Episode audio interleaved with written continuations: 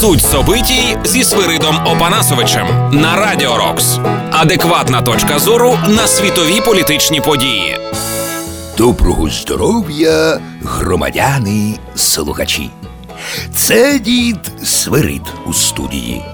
Продовжаємо спокійно вникати у суть проїсходящих событий. Весна 2020 року уже точно увійде в історію як пора кліматичних, епідеміологічних та політичних катаклізмів, які так тісно між собою переплелися, що вже й не зрозуміло, де причини резонансних подій, а де лише їхні наслідки. Між тим, пандемія коронавірусу таки стала важливим чинником, який впливає на усі без винятку глобальні процеси, і яка позначилася навіть на президентських перегонах у США, за якими найуважніше спостерігає один телезритель у Кремлі, який розуміє, що результати американських виборів можуть мати для нього лічно дуже тяжолі послідствия. Зараз за право представляти на виборах демократів, а відтак поборотися за крісло президента із містером Трампом змагаються Берні Сандерс та Джо Байден. Кремльовський телезритель іскренне бажає перемоги містеру Сандерсу, але не тому, що він його сильно любить, а тому, що він сильно не любить і навіть дуже боїться містера Байдена. І не безпідставно.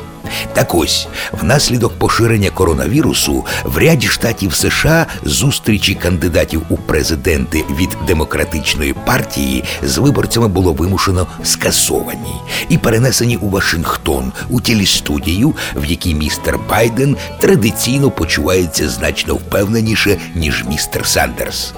Це принесло свої плоди, і протягом останніх днів Джо Байден значно випередив Сандерса. Тож найімовірніше противником містера Трампа у фінальному поєдинку в листопаді стане саме цей дуже нелюбимий Путіним містер Байден. Втім, більшість експертів усе ще пророкує містеру Трампу другий термін президентства, але пророкує уже без металу в голосі. Бо хто його знає, які наслідки чекати від коронавірусу, від падіння вартості нафти та уповільнення світової економіки, і як внаслідок цього зміняться настрої американських виборців.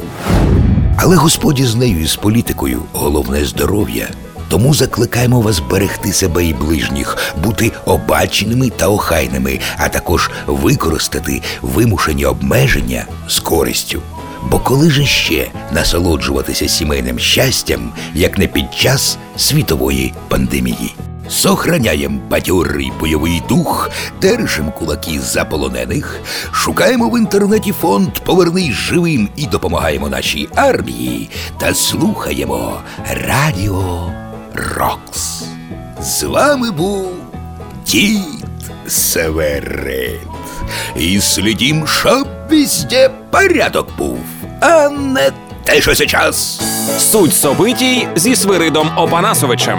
Слухайте по буднях о 13.30 та 19.30 на Радіо Рокс, а також на сайті radiorocks.ua.